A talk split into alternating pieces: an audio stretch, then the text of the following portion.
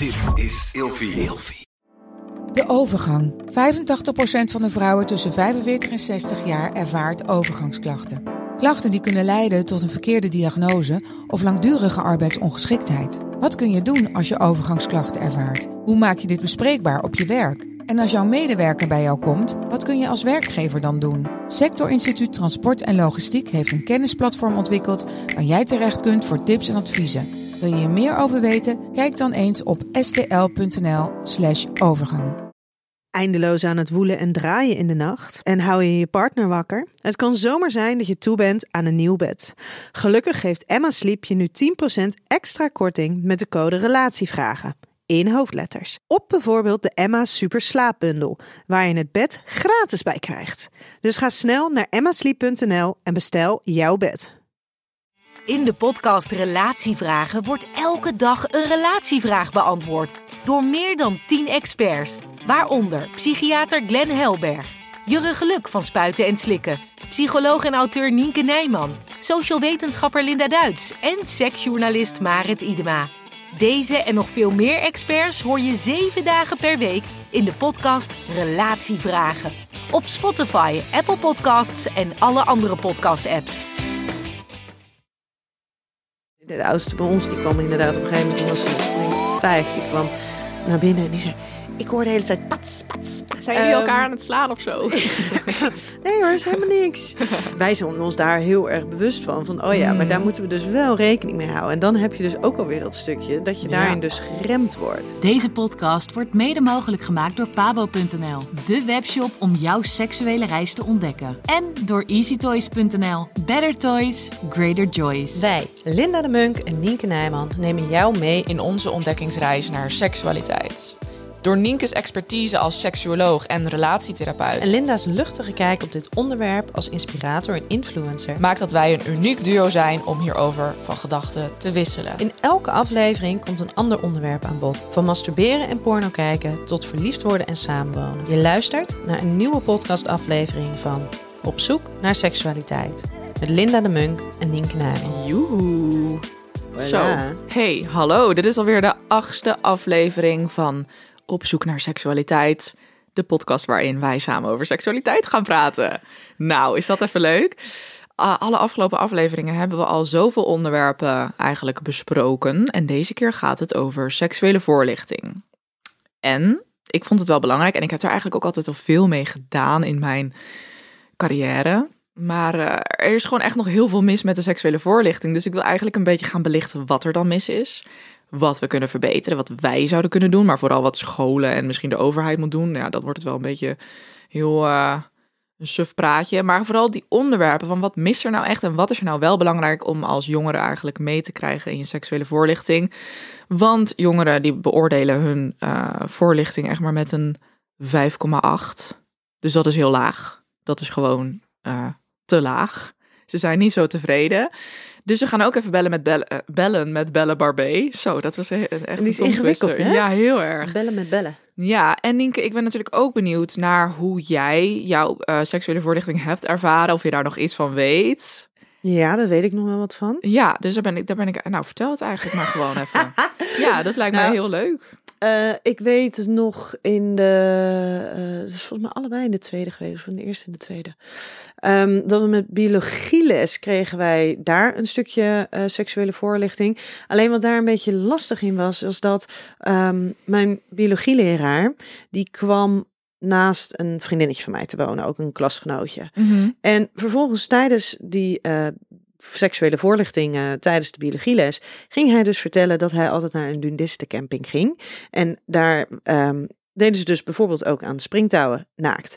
Dus vervolgens was dat een soort van hoe, hoe die man bekend stond. En was dat het enige wat we konden zien. En de konden we de. naakte. Ja, precies. Dus konden we die hele seksuele voorlichting niet zo Oh. heel erg serieus meer nemen. Nee. Waarschijnlijk is dat, is dat dus ook een beetje grensoverschrijdend geweest dat hij dat heeft verteld. Dat denk ik ook wel. En dat, dat dat dus daarna niet meer serieus genomen kon worden.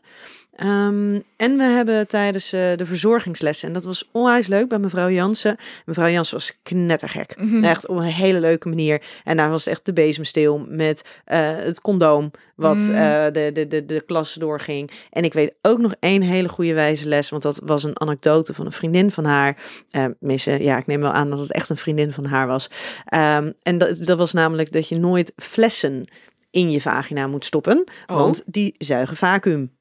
Dus je mag Huh? een heleboel dingen eh, worden natuurlijk gewoon in de vulva gestopt, in de Ja. vagina gestopt, om precies te zijn.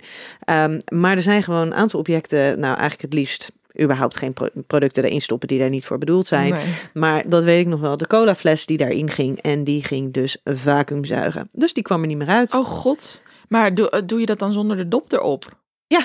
Oh, dan inderdaad. Ja, Dan gezuigt het vacuüm. dus die is vacuüm gaan zuigen. Oh. Dus die kwam er niet meer uit. Ehm, Maar wat, dat waar kwam dat die zijn eigenlijk niet meer uit? uit, hier- uit de vagina. Dat is verteld of heb je dit gezien? Nee, dit, nee, dat heb ik niet. Nee, dit was verteld. Oh. Maar dat is een hele goede. Dat, Ja, dat is ook zo beeldend. Ja, ja, precies. Maar dat zo beeldend. Zij was ook heel beeldend en heel expressief. Dus die heeft dat ook heel beeldend verteld. Maar ik denk dat dat voornamelijk mijn seksuele voorlichting is geweest. Eigenlijk. Oké. Dus dat zijn zeg maar een soort van die twee anekdotes. Leuk dat je nog wel een beetje die anekdotes hebt, want ik heb dat eigenlijk helemaal niet. Ik kan me ook herinneren dat het dan lekker zo'n eh, bio-les was, maar vooral de, het voortplantingshoofdstuk uit het biologieboek. Ja.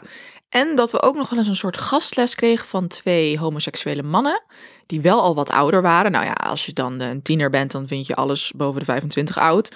Maar ik denk dat ze dus wel echt 40 of 50 waren. Wat ik toen, Super oud. Wat ik toen oud vond. Maar eh, ja, en, en dat staat dan eigenlijk ook weer zo ver van je af. Om, dus we gingen wel vertellen over homoseksualiteit, maar ja, ik denk dat, dat die ook, dat vond ik heel zielig wel, want dat ze een beetje belachelijk werden gemaakt. Eén feitje wat ze noemden was wel een bepaald percentage van mensen die uiteindelijk niet hetero zijn. En dus gaven ze wel als een soort van voorbeeld van, dus dat zou betekenen dat er twee mensen in deze klas. Ah, dat gebruik ik ook altijd. Ja, maar is Ja. het ongeveer zo twee Ja, mensen is, per klas? Nee, het is één op de tien. Oh, één op de tien, dus, één als in elke ja, klas. Dus ik zeg ook altijd van goh, maar hè, bedenk je dus wel voordat je hier ook, ook heel ehm, ongenuanceerd in uitspreekt. Als je nagaat dat ongeveer 1 op de 10 ehm, eh, homoseksueel is, dan zou dat dus zomaar eens kunnen zijn dat in deze groep van 30 leerlingen, dat er dus drie Ja. mensen zijn die zich als dusdanig oh, identificeren. drie mensen. Nou Dus ja, als je helemaal een groep van 30 Ja, hebt, inderdaad, en een klas is natuurlijk- 1 op ja. de 10. Tuurlijk, ja, oh ja, inderdaad. Ja. Dus ik doe dat wel ook altijd om even bewust te maken. Ja, dat vind ik een goeie, want dat is me wel bijgebleven. Maar dat is ongeveer, ja, ik weet nog wel dat ik voor die SO, voor over voortplanting, dan een 10 had. Want dat vond ik natuurlijk wel heel interessant. Maar dat ging toch wel wat meer ook over chromosomen en zo. Ja, en over Eh, hoe babytjes en ge- worden geboren. Ja, dus gewoon zaadcel, eicel, misschien een beetje de menstruatiecyclus. Sowieso, daar zou ik ook, had ik ook echt veel meer over willen leren. Ik kan me niet herinneren dat wij dat hebben gehad. Nou, misschien puur en alleen het feit dat er dan een eitje elke maand komt. En dat dat, dat, dat ervoor zorgt dat je eventueel bevrucht kan worden. Maar meer dan dat ook niet hoor. Maar dat heeft toch ergens wel met die cyclus te maken. En nou, maar ik denk nu ineens, als ik op mijn veertiende had ik echt meer willen leren ook over die cyclus. Want daar ben ik me nu pas op mijn 25ste een beetje in aan het verdiepen. Wat dat allemaal is. Dus ik, Ik- vind dat er ook wel een beetje bij ja, nou, dat, denk- ik denk dat dat een, ja, ja, ik denk dat het een heel essentieel onderdeel is. Ik ben, heb daar überhaupt wel eens wat beter zicht op gekregen. Ehm, ik heb jarenlang mijn pil bijvoorbeeld verkeerd geslikt. Oh ja? Ik dacht altijd gewoon dat je die kon doorslikken totdat je even je stop wil, ik wilde. En dan stopte je gewoon even en dan ging je er weer mee door. Oh, dan is het niet, je hebt nooit een strip afgemaakt dan. Eh, nou ja, soms, Ja, soms maar wel, maar niet per Oh. se dat ik dacht, oh ja, ik moet mijn strip afmaken en dan kan ik kiezen of ik een stopweek doe of niet. En, Hmm. dat, zijn, en dat zijn dus dingen, ehm, ja, ja als, je, als je het hebt over seksuele voorlichting, ja, dat zou wel heel fijn zijn als dat soort dingen. Echt die praktische, praktische dingen Ja. inderdaad. Ja, dus, eh, maar ja, weet je, we kunnen, we, daar gaan we het zo ook allemaal Ja. inhoudelijk over hebben met de stellingen. Ik wil even doorspringen naar eh, dat we dus straks nog, we gaan zo even bellen, maar we doen eerst altijd nog even, lieve Linda en Nienke, het, ru- het, het adviesrubriekje of het vragenrubriekje, luister, hoe noemen we dit eigenlijk normaal? Luistersvraag. Dus luisteraarsvraag. Maar ik heb een extraatje, want ik kreeg namelijk een soort advies van een volger ook. Van een vraag die wij eerder in de aflevering hebben beant, eh, beantwoord. En deze eh, persoon wilde nog even extra advies daarover geven. Dus ik dacht, ik neem die even erin mee. En dan is het nu tijd voor een vraag van een luisteraar. In de rubriek Lieve Linda en Nienke. Toen jullie het in een podcast hadden over het onvermogen bij sommige vrouwen om klaar te komen, schoot me ineens iets te binnen. In het begin van mijn relatie lukte het me ook vaak niet om klaar te komen, totdat we samen op vakantie waren. Ik denk dat het toen wel ineens lukte, omdat ik me volledig kon overgeven aan het gevoel. Er was geen angst om gehoord of gestoord te worden. Vanaf die vakantie lukte het me altijd. Het voelde alsof ik de drempel over was. Dus misschien een leuke tip voor de mensen die nog thuis wonen of in een omgeving waar ze zichzelf niet durven te laten gaan. Zoek een plekje waar je geen last hebt van anderen, maar ook een plek waar je niet het gevoel hebt dat je anderen overlast bezorgt. Groetjes. Ik denk dat dit Nou, een ik hele vond dit een heel goed advies. is. En ik dacht, ik vind het zo Ja. leuk als onze volgers en luisteraars ook een beetje hun ervaringen delen. Zodat we dat ook soms natuurlijk anoniem hier in de podcast kunnen Ja. delen. En het is natuurlijk zo, hè, zeker als je met andere mensen in huis woont, als je eh, op kamers woont, als je bij je ouders thuis woont, dan ehm, kan het feit dat je dus gewoon ehm, overlast kan veroorzaken, of Ja. dat andere mensen jou kunnen horen, dat kan een enorme remmende werking hebben. Het zit zo in je hoofd, dan ga je ook heel erg in je hoofd zitten. En, en ik heb dat misschien ook wel eens gehad in een hotel. Nee, in een hotelkamer kan ik me ook meestal wel gewoon laten gaan.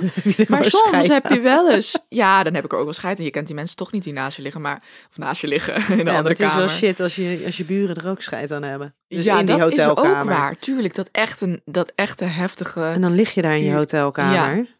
Terwijl je denkt, ik dacht, ik ga gewoon even lekker rustig een boek lezen. Dat lukt dus niet, hè? Nee, op die manier is het natuurlijk wel fijn om een beetje rekening mee te houden. En ik weet ook nog wel, toen mijn vriend nog in een studentenhuis woonde, de, boven, de huisgenoot die boven hem zat, ja, die had echt op de meest random tijden ineens hele harde Mhm. seks. Maar gewoon Ja. echt wel een half uur lang alleen maar eh, rampetampen. Waarom zeg ik dit woord weer? Ik haat dit woord. Maar om Ja, wel even maar- duidelijk te maken wat, ja. Ja, maar daarna wordt het natuurlijk ook, als je kinderen hebt, ehm, Ja? is dat natuurlijk precies hetzelfde.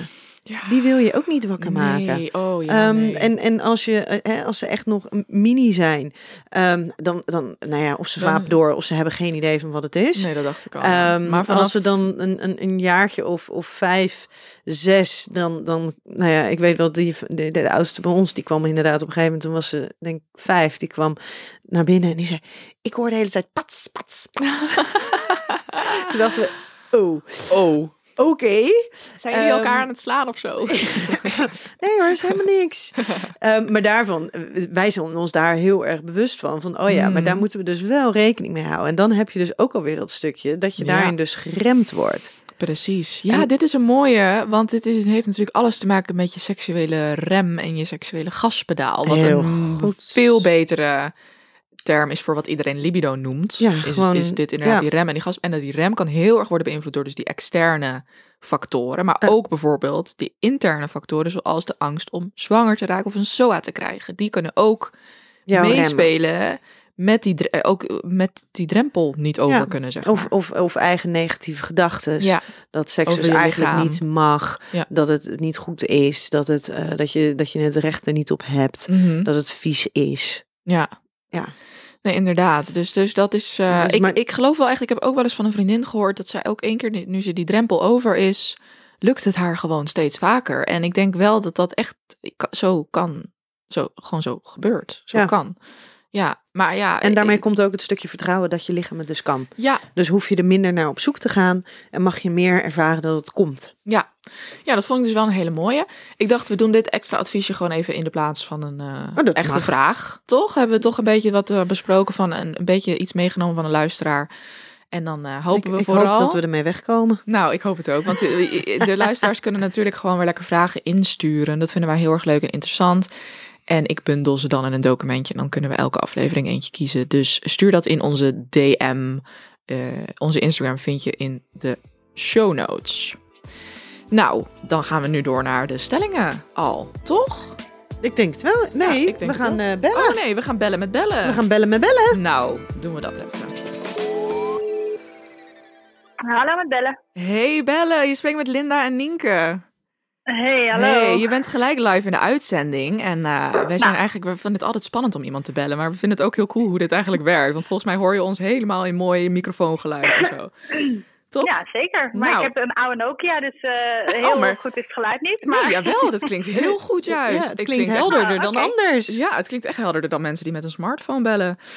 Ah, Ehm, hey, jij hebt natuurlijk het boek Ik en Seks geschreven. Dat we eigenlijk eh, een beetje een soort guide is voor ja, wat iedereen, wat elke jongere moet weten over seks, toch? ja, klopt. Ja. Ja, en, en wat doe jij verder? Of hoe, hoe omschrijf jij jezelf? ik zeg eigenlijk wel eh, eh, expert jongeren en seksualiteit of seksuele opvoeding. Eigenlijk alles wat eh, met jongeren en zelfs kinderen en seksualiteit te maken heeft. Ja, top. Daarom ben jij perfect om te bellen voor deze aflevering. Want ik was eigenlijk heel erg benieuwd van hoe komt het nou dat jongeren niet zo blij zijn met hun seksuele voorlichting tegenwoordig? Of tegenwoordig, volgens Ja. mij altijd. Ja, altijd wel. Hè? Ja, ze, ze geven het nu eh, het cijfer 5,7, hun Oh. seksuele voorlichting. Oh ja. Dat is best laag. Ja. Eh, en ja, dat heeft natuurlijk verschillende eh, oorzaken, denk ik. Nou, dat is trouwens ook onderzocht. Maar wat jongeren bijvoorbeeld zeggen, is dat het eigenlijk zoveel over dat biologische gedeelte gaat. Dus echt Mhm. over de voortplanting en het voorkomen van SOA's. Terwijl ze zelf veel meer vragen hebben ook over dingen als verliefdheid, relaties en hoe doe je het nou? En eh, seksuele diversiteit. Dat zijn Mhm. onderwerpen die vaak helemaal niet aan bod komen. Ehm, en wat je ook ziet, is dat de voorlichting op school, die is eigenlijk nu heel geconcentreerd rondom de tweede klas. Terwijl jongeren steeds later beginnen met hun eerste seksuele handelingen. Oh ja, tuurlijk. En Ja, want wat is ook bovenbouw- de, de gemiddelde leeftijd?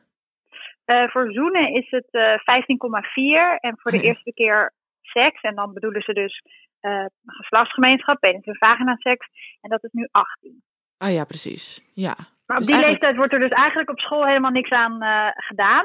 Nee. Juist op het moment dat ze er zelf wel mee bezig gaan. Oh, precies. Dus ze zijn eigenlijk te vroeg met de seksuele voorlichting. Waardoor het nog een soort Ja, ver nou ja. van hun bedshow is. Ja, beter is het als ze het in ieder geval op allebei de momenten doen. Ja, oh ja, tuurlijk. En, en waarom is het eigenlijk zo belangrijk dat jongeren nou gewoon even goed voorgelicht worden over hun seksualiteit? Kunnen ze dat niet allemaal even lekker zelf uitzoeken?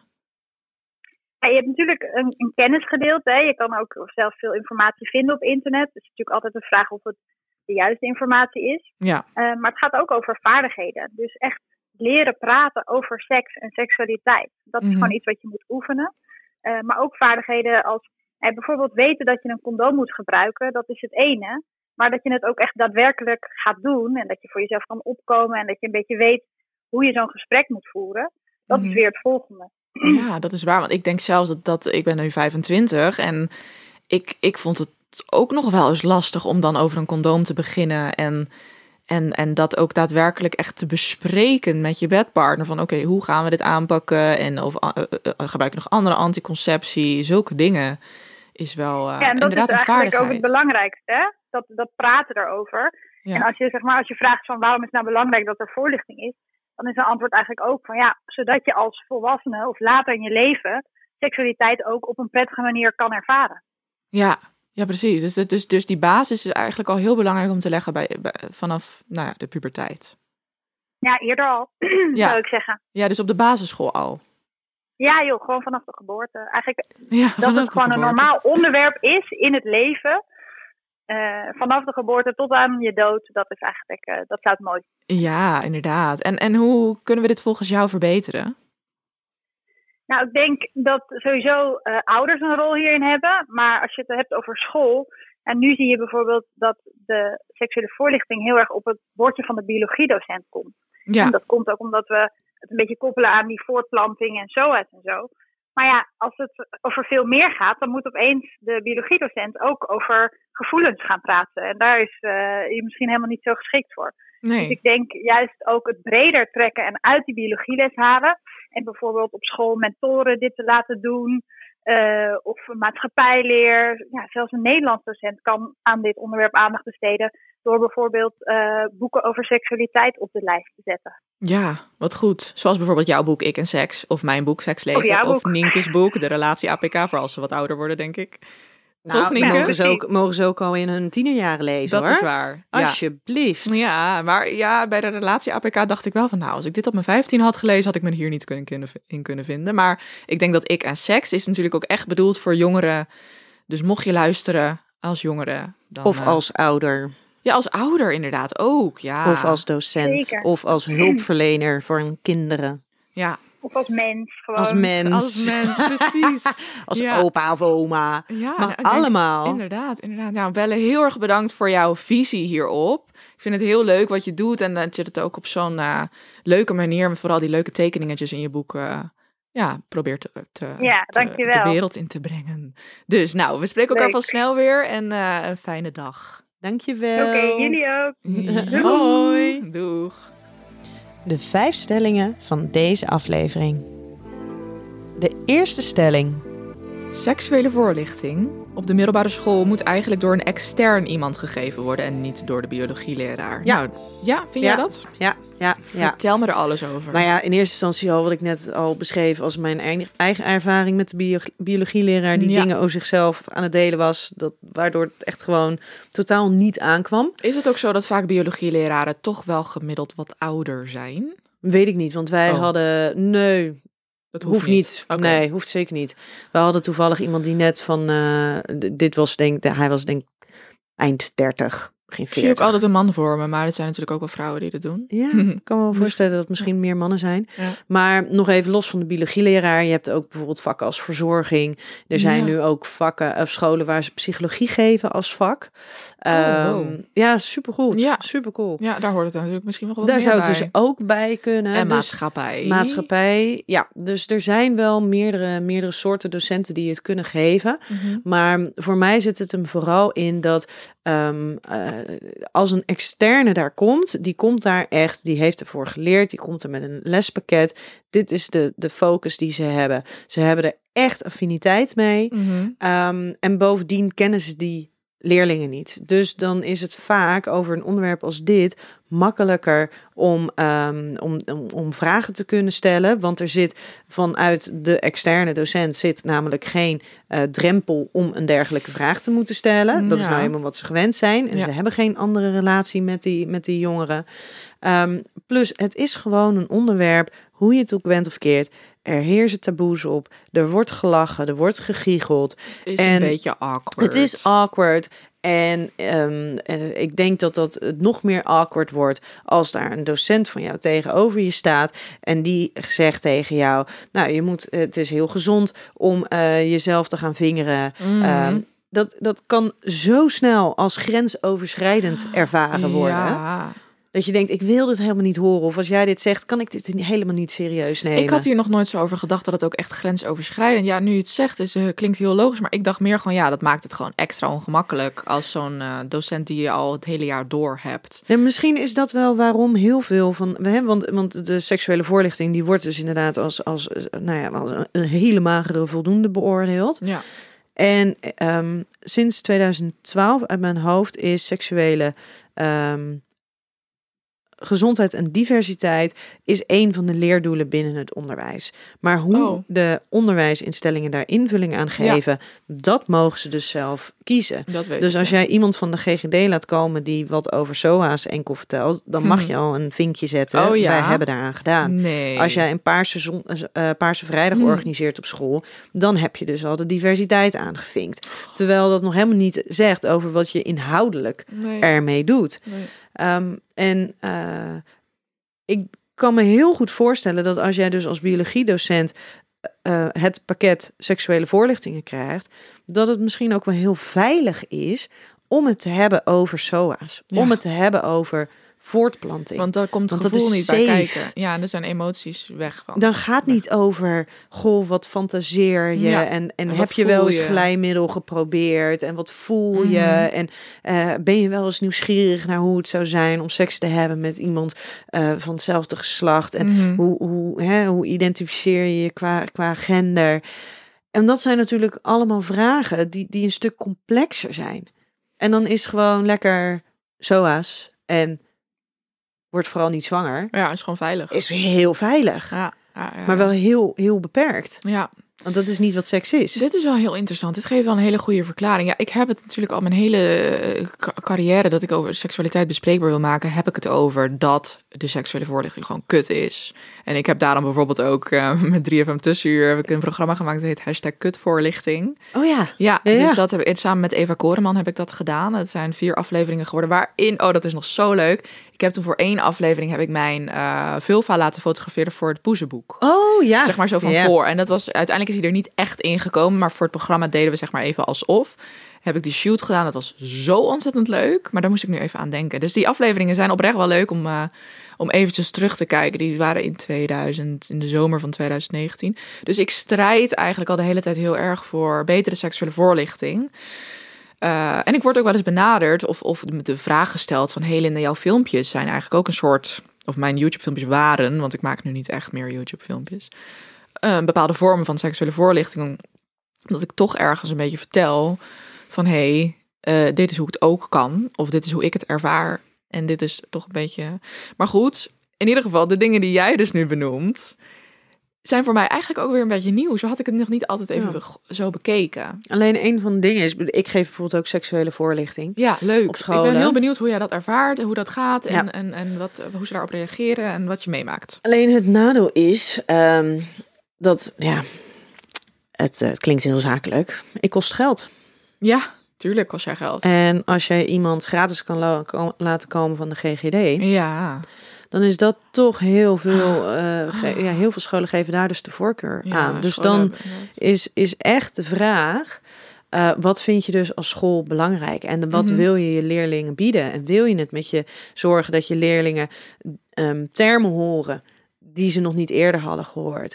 Wil je dat ze eh, leren van wat, wat, wat een seksuele identiteit is, hoe ze dingen kunnen gaan ontdekken, dat ze grenzen aan mogen geven, wat gemseks is, eh, hoe, hoe, hoe porno nou een beetje werkt? Wat zijn de Gemseks. gemseks? Even dat voor is de luisteraar. eh, seks onder invloed van drugs. oh ja, leuk. Ja.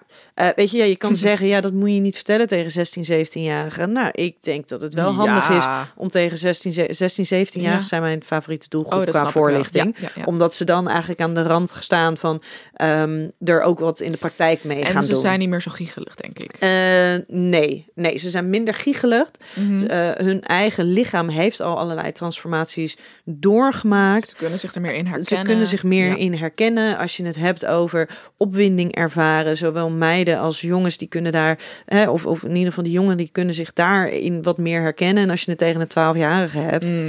die heeft geen idee. Nee. Dat is zo'n ver van hun bedshow. En dan moeten ook wel op die leeftijd elementen van ehm, seksualiteit ook wel aan hen voorgelegd worden. Maar ik sta dus het liefst voor die 16, Ja, 17-jarigen. Dat snap ik wel. En ik vind het dus heel leuk om het met hen te hebben, bijvoorbeeld over de pornofabels. Maar Ja. ook eh, wat dat met hun kan doen en het beeld wat zij hebben over hoe seks eruit ziet. En vervolgens van ja, maar hoe zit het nou in de realiteit aan? En wat kan je dus wel ook leren van, van porno? En Dat stel je dan ook wel eens een vraag van... hey, steek allemaal je hand op als je wel eens porno hebt gekeken? Ja, ja. Ja, doe je dat wel? Want Ja. ik dacht, dat is dan weer misschien weer te persoonlijk. Nee, want daar, eh, het grappige is dat ik dus, eh, ik, ik begin altijd eh, de, de, de, ehm, eh, met, met een soort van veilige voorwaarden creëren. Dus ik heb ook altijd van nou, alles wat hier gezegd wordt, blijft hier gezegd Ja. worden. Als je een ander gaat uitlachen, dan ben je het lokaal uit. Oké. ik Ehm, zie het ook helemaal zeggen. Ik zie jou helemaal zo streng met zo'n vingertje van... luister Nee. jongens. Ja, maar dus daarin die veiligheid creëren. En het mooie is dat je hebt altijd in elke groep wel twee of drie. En het grappige is meestal is het in ieder geval één meisje,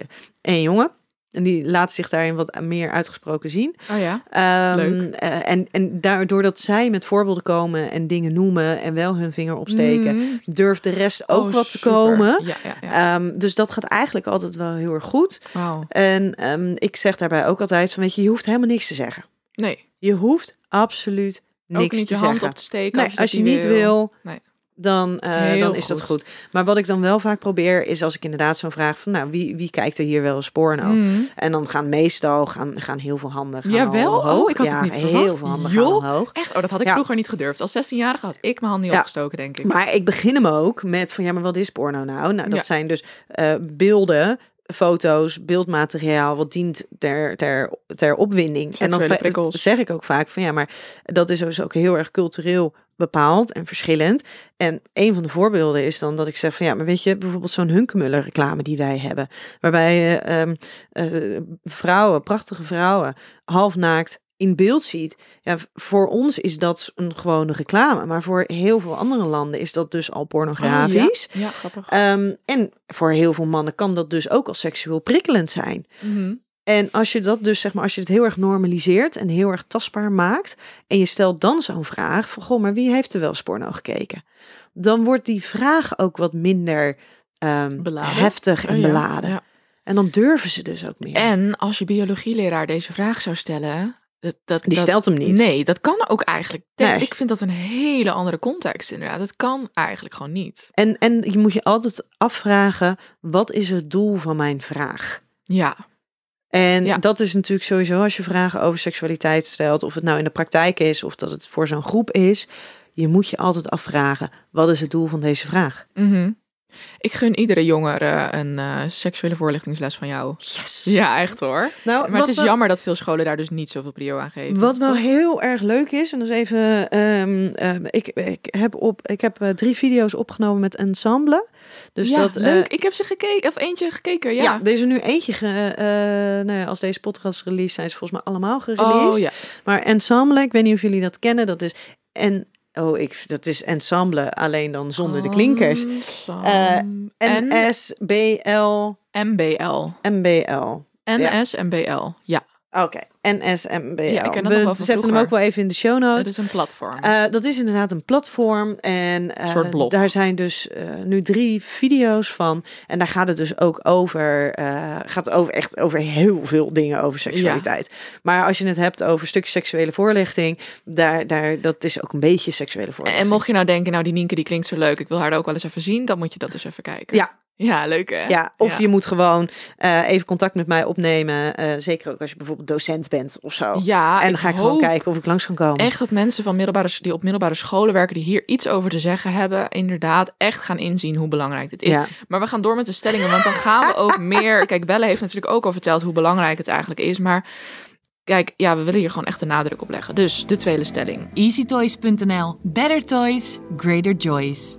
De tweede stelling. Als het puur over voortplanting gaat, is het logisch dat informatie over seksuele diversiteit, zoals homoseksualiteit, achterwege wordt gelaten. Ja, Ik weet niet of je dit snapt, maar ik heb wel na, eens nagedacht van ja, maar voortplanting kan officieel niet tussen twee mannen of twee vrouwen. nee. Dus is het dan logisch dat daar überhaupt dan niks. Stel je hebt dus best wel een traditionele, misschien con, controversiële school. Die gewoon bij bio, voortplanting, eicel, zaadcel klaar Ja, vertelt. En Ja. dus dan niks over homoseksualiteit, puur omdat dat niet bij voortplanting hoort. Is dat logisch? Of denk je wel van nou... Nee, dat is wel. eh, Het is logisch als er zo wordt gedacht. Ik had, ehm, ik heb, ik heb in de podcast Seks, Relaties en Liefdes heb ik nu eh, twee gesprekken met de bioloog eh, Dennis Vink. Oh. En ehm, Dennis die ehm, is dus bioloog, bioloog, heeft biologie gestudeerd.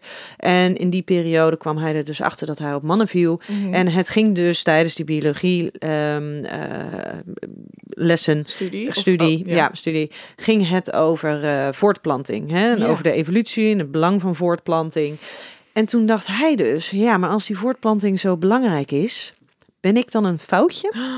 Oh ja, tuurlijk. Ja. Dus hij was dus inderdaad ook, voelde zich daar heel erg door geconfronteerd. Ja, Ja. maar wat ben ik dan? Want het lijkt in onze wereld echt te gaan alsof voortplanting inderdaad het ultieme doel is wat je kan bereiken in je leven. Ja, je en- gaat en- jezelf voortplanten. En voor de, voor de mens, het voortbestaan voor de mens, is het natuurlijk onwijs belangrijk. Ja, Ehm, maar het mooie is daarin dat, dat Dennis die heeft dus echt onderzoek gedaan van hé, maar wat zijn dan de evolutionaire voordelen van homoseksueel zijn?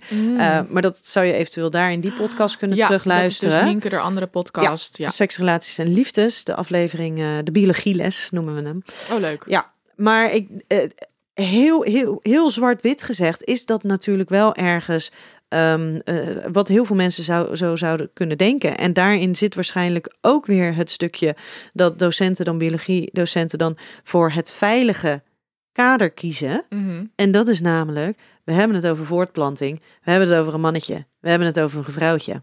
Punt. Mhm. Ja. Dat is duidelijk, want in het Mhm. kader van voortplanting is dat wat er dan toe doet. ja. Alleen dan gaat er natuurlijk inderdaad een heel spectrum aan diversiteit gaat daarin verloren. Ja, maar Dus- als je zegt puur voortplanting in dat hoofdstuk, dan echt als je denkt aan dat boek wat je dan had bij biologie, is het dus eigenlijk nog helemaal niet zo gek dat daar dan niks over homoseksualiteit in staat. Maar er moet gewoon wel een kanttekening bij gemaakt worden, want als ze het dan hebben over een man en een vrouw, dan moet er toch ergens wel gezegd worden van ja, maar er kunnen ook twee mannen zijn die samen Ja. in ieder geval seks hebben, zich niet kunnen voortplanten, maar wel M- seks hebben. Maar dan is natuurlijk wel de vraag, je mag het binnen eh, seksuele voorlichting, mag je het hebben over voortplanting. En daar is een zaadcel voor nodig, daar is een Ja. eicel voor nodig. Dus Ja. op zich mag dat gaan over mannetje-vrouwtje. Ja. maar het mag niet zo zijn dat je ehm, enkel en alleen voortplanting ziet als nu hebben mijn leerlingen seksuele voorlichting Nee, gegeven. inderdaad. Dus het is niet... Want ja. Het is, een, het is een stukje van. Mhm. Net zo goed als seksuele diversiteit, genderdiversiteit. Al vind ik genderdiversiteit altijd. eh, Ik doe het er wel bij, maar die vind ik ook altijd een beetje. Ja, dat gaat over genderidentiteit en niet Ja. zozeer over seks. Nee, dat is waar. Dus die vind Ja. ik, die, ik benoem hem er wel altijd bij. Maar Mhm. daarbij maak ik ook wel dat verschil. Dat het dus Mhm. niet over seks gaat. Ehm, maar net zo goed als porno kijken is er onderdeel van. Net zo goed als fantasieën is er onderdeel van. En Mhm. daarin denk ik wel dat voortplanting, waar het dus wel over het hele binaire man-vrouw gaat, eh, heteronormatieve Mhm. eh, stukje, dat dat prima is. Mhm. Alleen dat moet niet alles zijn wat je krijgt als zijnde seksuele voorlichting. Ik snap hem. Ik heb hier niks meer aan toe te voegen, joh. Ik stel gewoon de, de, de stelling aan jou en je geeft de antwoord. Pabo.nl, de webshop om jouw seksuele reis te ontdekken. De derde stelling. Seksuele voorlichting moet op de basisschool worden gegeven en vervolgens elk jaar op de middelbare school aangepast op de leeftijd. Nou ja, jij zal dit waarschijnlijk ook wel weer. eh, ik, denk nam, ik denk namelijk dat het heel leuk zou zijn. Ja? Ja, ik denk. Dat denk ik wel. Ja, nou, eh, dat is het eigenlijk. Ja, jij hebt die waarschijnlijk. Nee, ik, ik wil wel even mijn mening erover zeggen. Want eh, ik denk dat er in elk levensjaar weer nieuwe dingen komen kijken. En dat je de basis al best wel een beetje kan leggen op de basisschool. Maar echt al wel in groep 7 of groep 8. Dat er in ieder geval iets over benoemd wordt. En dat er bepaalde eh, dingen die, nou ja, zoals jij zegt, op je tiende hoorde je al het woord geil. Dat je dat in, je vorige, in de vorige podcast vertelde je Mhm. dat. Dat jij, dat je dan in ieder geval eventjes een, dat bijvoorbeeld dat woord uitgelegd krijgt of zoiets. Dat Ja. is dat, dat, dan, dat de dingen die dan op die leeftijd bij de, bij de jongeren, bij de kinderen spelen, dat dat eigenlijk elk jaar, elk schooljaar weer met een bepaalde projectweek even wordt aangehaald. Daarover wordt, ja, zoiets. Denk Ja, ik wel. en ik vraag me dus af of dat in een bepaalde projectweek moet. Dat daar echt specifiek aandacht voor moet komen. Als zijnde, we hebben nu een hele dag die gaat over eh, seksuele opvoeding, seksualiteit. Mhm. Want dan benoem je weer dat het zoiets is eh, wat apart is. Mhm. Terwijl het nou natuurlijk zo mooi zou zijn als het gewoon een soort van integraal onderwerp zou zijn. Wat, wat overal doorheen loopt. Ja, oh, Weet je, ja. want wat nou als je, stel nou dat, je hebt dus alle docenten krijgen gewoon als vast onderdeel ehm, in hun opleiding, gewoon als verplicht onderdeel, eh, de seksuele ontwikkeling van een, van een kind en Ja. van jongeren. En ook van wat is- dan. Ja, en, eh, maar wat is leeftijdsadequaat? Wat past daarbij? Wat voor ontwikkelingen maken ze door? Eh, wanneer gaan ze zich een beetje identificeren in het ik ben een meisje, ik ben een jongetje? Mhm. Wanneer worden ze nieuwsgierig? Als er inderdaad een, een, een, een, het ene jongetje bij het andere jongetje aan zijn piemeltje wil zitten, mag, mag dat of moet je dat begrenzen? Mhm. En als nou elke docent gewoon Ja. onderlegd is van een bepaalde hoeveelheid kennis en daarin ook zich comfortabel mee voelt, dan kan je dus al op dagelijkse basis die kinderen daarin dus dingen meegeven. Kunnen Ja. ze al gestuurd worden? Kunnen ze al boodschappen daarover horen? Mhm. En eh, de seksuele opvoeding begint natuurlijk eigenlijk bij het moment dat kinderen geboren worden. Dan leren ze over aanraking. Dan Ja. leren ze over het lichaam mogen ontdekken, dingen voelen. Ik hoor wel eens inderdaad dat ouders dan eh, bewust voor hun baby eh, elkaar een kus geven Ja. en elkaar knuffelen. Dat dat heel belangrijk is Ja. al. Ja, ja, Want dan ziet een kind dus van dat mag. Ja, dat is normaal. Of Ja. tenminste, dat is fijn ook om te doen. En dat is Ja, dat is liefdevol, dat is een vorm van affectie en dat mag. Ja. En als, als je dat dus als, zowel als ouders, dus misschien moeten ouders misschien net zo'n soort van opleidingsstukje eh, volgen. Mhm. Maar als, als, als dat dus in ieder geval op school al, al daar zo in zit. En er zijn bijvoorbeeld in groep 7, groep 8. Ik weet dat in groep 8 waren er echt wel een stuk of vijf meiden bij ons uit de klas. Dus die werden, waren zo'n elf, die werden Mhm. ongesteld. Ja, dan moet daar echt wel wel wat over verteld worden. En niet alleen voor de meisjes, maar de jongens moeten Ja, daar dan ook wat over maar leren. hoe mooi is het dan dat daar een docent is? En, en dan kan ik me voorstellen, wij hadden toevallig een, een, een meester. Mm. Ik kan me voorstellen dat dan misschien een, een juffrouw van een andere groep eh, dan Dat- even ja. komt en zegt van, goh, weet je, we gaan, we gaan het hier gewoon even een uurtje over ja, hebben. precies. Of je neemt die meiden apart. Die dan, ja, maar dan neem je oh, het weer nee, apart. ja, en degene die het dan nog weer niet zijn, die hebben Ja. dus die informatie weer. Nee, niet. dat is waar. Ja, je hebt gelijk. Ja, Weet je, nee. dus dat soort, dat soort dingen, Mhm. Ehm, dat zou toch super gaaf zijn. En dan Ja. hoeft het niet in projectweken. Maar dan wordt het dus volledig geïntegreerd met dit is dus wat het onderwijs biedt. Ja. En, En- dat, ja, Dat het ook gewoon eh, heel toegankelijk voor jonge eh, meiden of, of mensen die menstrueren moet. Dat het toegankelijk is om naar je docent toe te stappen en te zeggen van nou, ik ben net voor het eerst ongesteld geworden, help, wat moet ik doen? Ja. En dat ook elke basisschool dus gewoon, nou bijna, ik denk wel standaard maandverband en tampons. ja, maar hoeveel, hoeveel kinderen, eh nou ja, meiden dan, eh, zijn er wel niet ongesteld geworden op school? Dan wel voor het eerste keer, Ja, dat dan gebeurt, wel ja. ineens onverwacht. Ja, En dat ze dus gewoon... geen menstruatieproducten Nee. hebben. Nee. En hoe fijn is het dan dat ze dan in ieder geval een keer van zo'n eh, docent, en nogmaals gezien het onderwerp, kan ik me heel goed voorstellen dat dat een, een, een vrouwelijke docent is, Ja. ehm, die dan in ieder geval zegt, weet je jongens, het kan zomaar zijn dat je een keertje doorlekt, dat je hier voor het eerst ongesteld wordt op school. Geef me dan even een geel, Mm. Ja, regel ik voor je. en ik kan me ook goed voorstellen dat er genoeg al docenten zijn die dat doen, denk ik, Ja, hoop maar ik. Maar het eh, gros niet. Nee, nee, inderdaad. Het gros natuurlijk niet. Nee. Wij hebben zeker op de middelbare school hebben we echt ehm, hadden we drie meiden in de, in de jaarlaag zitten. En die waren echt verschrikkelijk ongesteld. Ja. Nou, en ik kan me zo tien keer herinneren dat die dus naar huis moesten, omdat ze echt gewoon Oh. volledig waren doorgelekt. Oh jeetje, dat vind ik ook, dat is ook zo ongemakkelijk, of niet ongemakkelijk als in dat het awkward is, maar meer gewoon, het zit ook gewoon niet lekker. Nee, het is niet lekker. En, het, Nee. en je voelt je niet prettig. Want je, je wilt, dat, dat wil je ook Nee. helemaal niet. Maar dat je daar dus gewoon als, als school veel meer op ingesteld bent. Dat dat dus ook is wat er gebeurt. Mhm. Net zo goed als dat een, een, een, een jongen die een presentatie moet geven. En die vindt het zo belachelijk spannend. En die krijgt een erectie. Oh ja, dat gebeurt ook wel, hè? Dat gebeurt heel veel. Ja. Hoe fijn is het dan dat je een keer gehoord hebt en dat iedereen dus weet. En misschien wordt er wel gelachen. Mm. Mag. Ja. Je Nou, mag wat giechelen. ja. Niet belachelijk maken, maar je mag wat giechelen. Ja. Ehm, dat, dat je dan in ieder geval weet, oh ja, maar er is nu helemaal niks geks. Dit komt gewoon door de spanning. Ja. Dit komt gewoon door de adrenaline. Dit gebeurt. Ja. Wat ontzettend. En dat is dus wel iets wat gewoon op de basisschool al kan beginnen. En dat, nou, maar wat jij zegt inderdaad, het hoeft niet elk jaar een projectweek dan te zijn, maar gewoon dat het eigenlijk al helemaal geïntegreerd in de op. eh, hoe zeg je het? Op. eh, In de opleidingen, in het, in het, in het jaarprogramma. in precies, het, ja. dat het daar gewoon al in zit. Ja. En dat heeft dus onder andere begint dat dus bij de docenten. Ja, nee, ja, precies. Die moeten die kennis gewoon al hebben. En Ja. zelf eigenlijk, ik denk wel echt dat die ook dus zelf al comfortabel een beetje moeten zijn met hun, nou, misschien niet per se met hun eigen seksualiteit, maar in ieder geval dat ze gewoon echt goed snappen hoe die ontwikkeling gaat bij kinderen. Ja, en, en wat dus waar, waar heel vaak de fout wordt gemaakt, is dat ehm, wij volwassenen zien seks als iets seksies.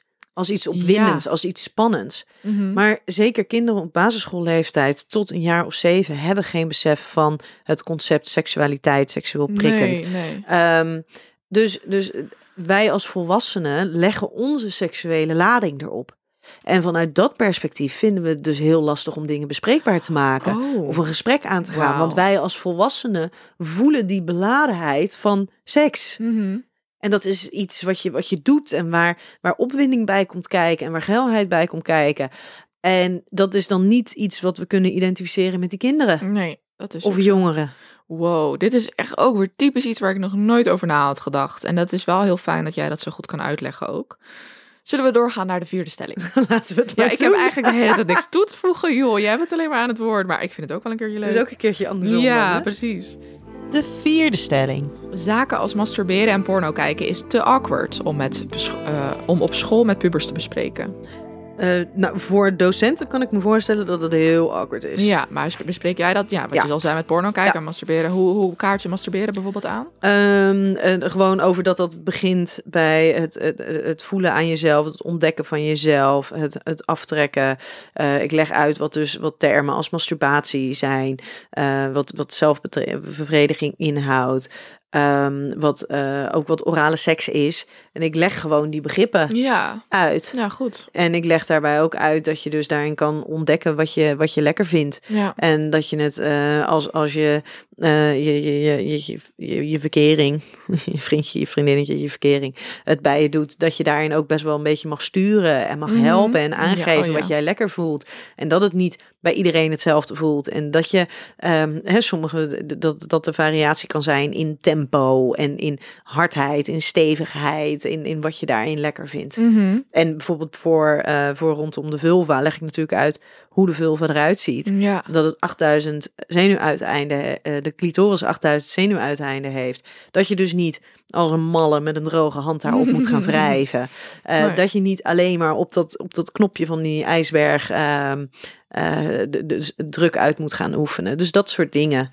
Ehm, eigenlijk ook een beetje vaardigheden Ja, daarin. ja, ja, ja, dat je bijvoorbeeld glijmiddel kan gebruiken. Oh, ik zou zo graag een keer bij zo'n les willen zitten en dan kijken hoe die leerlingen reageren op jou. En ik kan me wel heel goed voorstellen dat jij echt de uitgewezen persoon bent om, om zulke dingen dan in een klas te komen vertellen. En dat ze dat ook wel echt serieus nemen. En dat ze er echt wat van opsteken. Ja, ik heb bijvoorbeeld een. eh, een En zelfs de docenten die er dan waarschijnlijk Ja, bij zit, ja. die zullen ook wat leren dan. Ja, want ik heb bijvoorbeeld één school in, eh, in Groningen. Daar heb ik toevallig zelf ook een aantal jaar Oh, gezeten. Is op het, eh, op het eh, Willem Lodewijk Gymnasium. Uh-huh. Ehm, daar mag ik, eh, daar, daar kom ik al, denk ik al negen jaar. Oh ja. Kom ik daar. Die Als hebben je dan... weer eens gaat, wil je dan vragen of ja, ik... eh, dat is goed. Ik zal even. Ja, dit jaar was natuurlijk door corona is heel dat onderwijs Ja. is anders gelopen. Ja. Ehm, maar die hebben dan een projectgroep, eh, projectweek voor klas 5. Dus dat is voor mij mijn ideale leeftijd. Mhm. Het is gymnasium, dus ehm, eh, aan de ene kant zit je met 16, 17-jarigen. Aan, aan de andere kant, zeker op die school, daar, daar is het, er zitten heel veel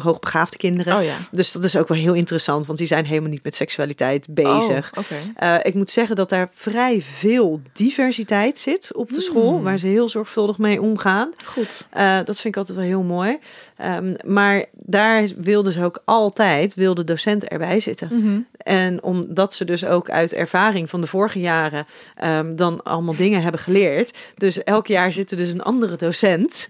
Dus ik die zie roleren zich allemaal. hoe al die docenten zo komen binnendruppelen van... Oh, ik wil dit ook wel Ja, even die willen horen, allemaal hoor. even kijken. Ja. die willen allemaal Oh, even kijken. En dan, je bent een uur, eh, is zo'n gastles. Nee, ik heb eh, eh, anderhalf uur. Ze Oh, delen dan de groepen delen ze, delen ze op. Ik Mhm. heb anderhalf uur per groep. Leuk. En dan moet ik wel een soort van als een drill sergeant eh, Ja, ik wou zeggen, dat is wel eh, pittig. doorgaan. En krijgen ze ook een soort werkblad of zo? Moeten ze nog eh, meedoen of iets? het is echt dat luisteren. Ja, nou nee, ik maak het wel heel, heel interactief. Dus ik, Interactief. bij, ik vraag bij, bij alles, vraag ik, tenminste bij zoveel mogelijk dingen, vraag ik van goh, ehm, eh, wie heeft hier dit wel eens ervaren? Ja. En dus ik probeer het op die manier interactief te maken. Ja. En ik vraag ze ook allemaal aan het begin om een, een vraag te stellen Ja. op papier. Oh, dus die hoeven ze niet, zeg maar, Ja. eh, maar zodat ze al een beetje gaan nadenken. Ja. Nou, en dan krijg je inderdaad echt, krijg je dus, dus op zo'n dag krijg je dus gewoon ehm 80, 90 vragen van 16, 17-jarigen. Nou, dat is mega interessant om te zien. En dan eh, blader ik zo, ga ik zo altijd heel snel eventjes door om te kijken of ik Mhm. al de meeste dingen, of ik die meeneem. Ja. En dan als ik dingen niet meeneem, dat ik weet dat ze niet in het programma zitten, dan stel ik die dus eventjes. eh, Ja, en dat is ook heel fijn voor hen dat het dan anoniem blijft eigenlijk wie die allemaal vraag anoniem. gesteld heeft. Want ik kan me ook voorstellen dat er alsnog misschien wel vragen tussen zitten van... hey, ik heb voor het eerst een tampon gebruikt, ben ik nu ontmaagd? Of, Ja, ja, ja, dat is wel zeker. de richting, toch? Van ja, dat soort vragen zitten er zeker bij. Ja, Ja. oké. Nou, ik, ja, ik vind het helemaal... Ik wil er echt graag een keertje bij zijn. De vijfde en laatste stelling. Voorlichting over sexting is belangrijk. Ja. Ja? Ja, zit er bij mij ook in. Echt waar? Wat vertel je daar dan over? Ik eh, vertel dat ehm, het, het, het schrijven en het delen van, van, van erotische teksten, ehm, Seksueel seksuele seksueel getint berichten, dat dat eigenlijk heel normaal is en dat dat al eeuwen oud is. Weet je, vroeger ja, had je, zo? tuurlijk, vroeger Oh. had je al die naaktschilderingen, had je de erotische gedichten die werden geschreven, had je ook foto's die op het moment dat de foto's gemaakt konden worden, had je ook naaktfoto's of mooie sensueel Ja. getinte foto's. Alleen Ehm, een, een heel groot contrast met toen en nu was dat je, ehm, je, was, je was weken en in de loop der tijd dagen bezig ehm, van het moment ik ga iets maken, ik ga iets schrijven. Ik ga dat dus ook daadwerkelijk dan wel op papier zetten, dat wel op, op foto laten ontwikkelen. Mhm. En daarna moet ik ook nog eens zorgen dat het eindproduct bij degene Oh, ja. Waar het voor bedoeld En is. zonder dat het onderschept wordt. Zonder door- dat het onderschept Ja, wordt. ja. Maar daar zit, zij zat zo'n lang traject in, waarbij je continu ook moest nadenken over wil ik dit, ga ik dit doen, hoe ga ik dit doen. En ehm, het, het, de grootste valkuil van het internet nu is... Het is altijd beschikbaar. Ja. Je hebt al iets getypt voordat je het door hebt. Ja. Je hebt al een foto gemaakt en gestuurd voordat je het door hebt. Mhm. Ehm, dus je bent er veel minder bewust van, van wat je doet, wat je stuurt en naar wie je het stuurt. Maar, en dat is wat het soms dus, dus wat, wat schadelijk Tricky. kan maken. En En, wat dus inderdaad ja. een beetje risicovol Ja, is. Maar, waardoor er dus voorlichting over gegeven moet worden. ja, maar Ja. Het, hele, het hele idee van seksueel getinte berichtjes sturen, foto's. Nou ja, niet eens om elkaar op te geilen per se, maar gewoon omdat het leuk is of omdat het spannend is of wat dan ook. Dat is, dat is eeuwen oud, dat wordt al Ja. zo lang gedaan. Is het gelijk dan helemaal exhibitionisme of is dat. Nee. Nee, hè? Dit is gewoon heel dit is, normaal. dit is zo gewoon- onderdeel van een gezonde seksuele ontwikkeling. Ja, Dit is zo, weet je, hoeveel, want voor, voor jongeren wordt er dan ineens een ding van gemaakt. Ehm, maar hoeveel ouderen ehm, niet naar hun partner af en toe een sexy foto sturen. Ja, of een natuurlijk. seksueel getint berichtje. Ja, leuk. Maar dat ja. is ook seksding. Ja, precies. Dus het is gewoon hartstikke gezond. Ja. Alleen als je op een bepaalde leeftijd bent, zitten er gewoon risico's aan vast. Want je, je handelt al sneller, impulsiever, zonder echt na te denken over de gevolgen. Dat is gewoon te maken met dat puberbrein. Ja, Je hebt dan meer last van groepsdruk. Eh, je wil aandacht van een ander. Eh, je- ja, ja. Mm. Ehm, je, denkt, je, je je bent dus door het internet. Heb je sneller de gelegenheid. Dat maakt gewoon dat het wat En risicovoller hoe zat is. het nou ook alweer als het dan dus onder de als je dan onder de 16 bent, is het wel toch weer een beetje uitkijken omdat het dan is, iets eh, van dat is dan ja, het, het maken, het behouden of het verspreiden van kinderporno. Maar als je dus als 15-jarig meisje, ik heb dat denk ik ook wel eens gedaan, een naaktfoto van jezelf maakt en doorstuurt, Ja. ben jij dan dat, dat, ja, schuldig. dat kan. Ja, want in principe ben jij minderjarig. Ja, oké. En dus dan maak Ja. jij. Eh, Ik snap het ergens wel. Maar ik weet wel dat ik op die manier dus ook mijn seksualiteit ontdekte. Dat ik nog met mijn webcam van mijn laptop ging dan uh, met mijn ontbloot bovenlichaam ging ik dan zo. En wel zonder hoofd. Dus ik was al gelijk aan, aan nadenken Ja. zonder hoofd. En die heb ik dan wel naar wat, nou, nee, Naar wat? naar wat mensen doorgestuurd. Ja, ik, heb wel, ik heb wel een hele collectie. En ook echt die, die foto's van toen ik die ik maakte op mijn vijftiende heb ik ook nog. En ik vind dat zo cool om te zien eigenlijk. Ja, Want ik zag het ook wel als een bepaalde kunstvorm. Ik vond het ook wel cool om mezelf zo op de foto te zetten. En Ja, maar dat is, Ja. dat is het ook. En Ja. dat is super mooi. En dat is, weet je, het, het moet ook gewoon kunnen. ja, Ehm, maar er zijn dus ook situaties waarin het dus tegen je gebruikt gaat worden. Ja, dus dat is belangrijk om even bewust te zijn van die, eigenlijk van de voor- en nadelen en de risico's misschien Ja, en, en, en weten dat het dus gewoon hartstikke gezond gedrag is. Precies. Dat denk ik echt. Heel Ja. gezond. Vooral van de laatste jaren. Ik denk de laatste vijf, zes jaar dat het echt niet meer weg te denken is eigenlijk. Nou, daarvoor al niet. Nee? Alleen door, Nee, het, precies. Ja, internet door het internet is het het gewoon een stuk sneller. En Snapchat en al die dingen. Ja, ja, inderdaad. Ja. Interessant zeg. Ik denk dat we hem wel een beetje moeten afronden. Ik eh, vrees het ook. Ja, maar ik vond het een heel leuk. Ik vond het zo interessant om het van jou zo te horen. En ja, ik had zelf niet heel veel toevoegingen. Want jij, wou- was een beetje stil, Nou, hè? echt, hè? Maar ik heb jou gewoon een beetje geïnterviewd. En dat is ook hartstikke leuk. En ook hopelijk interessant voor de luisteraar. Nou, over twee weken zijn we weer terug met de negende aflevering. Ik weet zo even niet uit mijn hoofd waar die over gaat. Maar Ik dat gaan niet. we zien. Dat wordt spannend. En dan eh, zijn we al bijna door het seizoen heen. Dus dat wordt leuk. Nou. Heel erg bedankt voor het luisteren. Abonneer je vooral via Spotify of waar dan ook en laat een review achter. Of stuur Ja. ons een DM op Instagram met een vraag of eventueel advies. En laat ons ook even weten of je het leuk zou vinden als er een tweede seizoen komt. Ja, En zo ja, ehm, welke onderwerpen jullie daarin willen Ja, terug horen. En, en- als jullie... En, en als je- gasten misschien ook. Oh, gasten kan ook. Lijkt me heel leuk. Eh, of als je zelf misschien te gast wil zijn vanuit jouw expertise. Ja, En als je ons eh, niet terug wil horen, ehm, dan mag je lekker wegklikken. Toch? Oh ja, nou ja, je mag het ook laten weten als je geen tweede seizoen wil. Hey, oké. dat is ook wel interessant. En waarom dan Eh, niet? Ja, en waarom dan niet? Ja, ik vond jullie podcast stom en ik hoef niet meer vaak te... Nou, ik nou, dan niet. luister je niet. Inderdaad. Oké. Hey, Goed bedankt. Ja? Doei. Hey, doeg.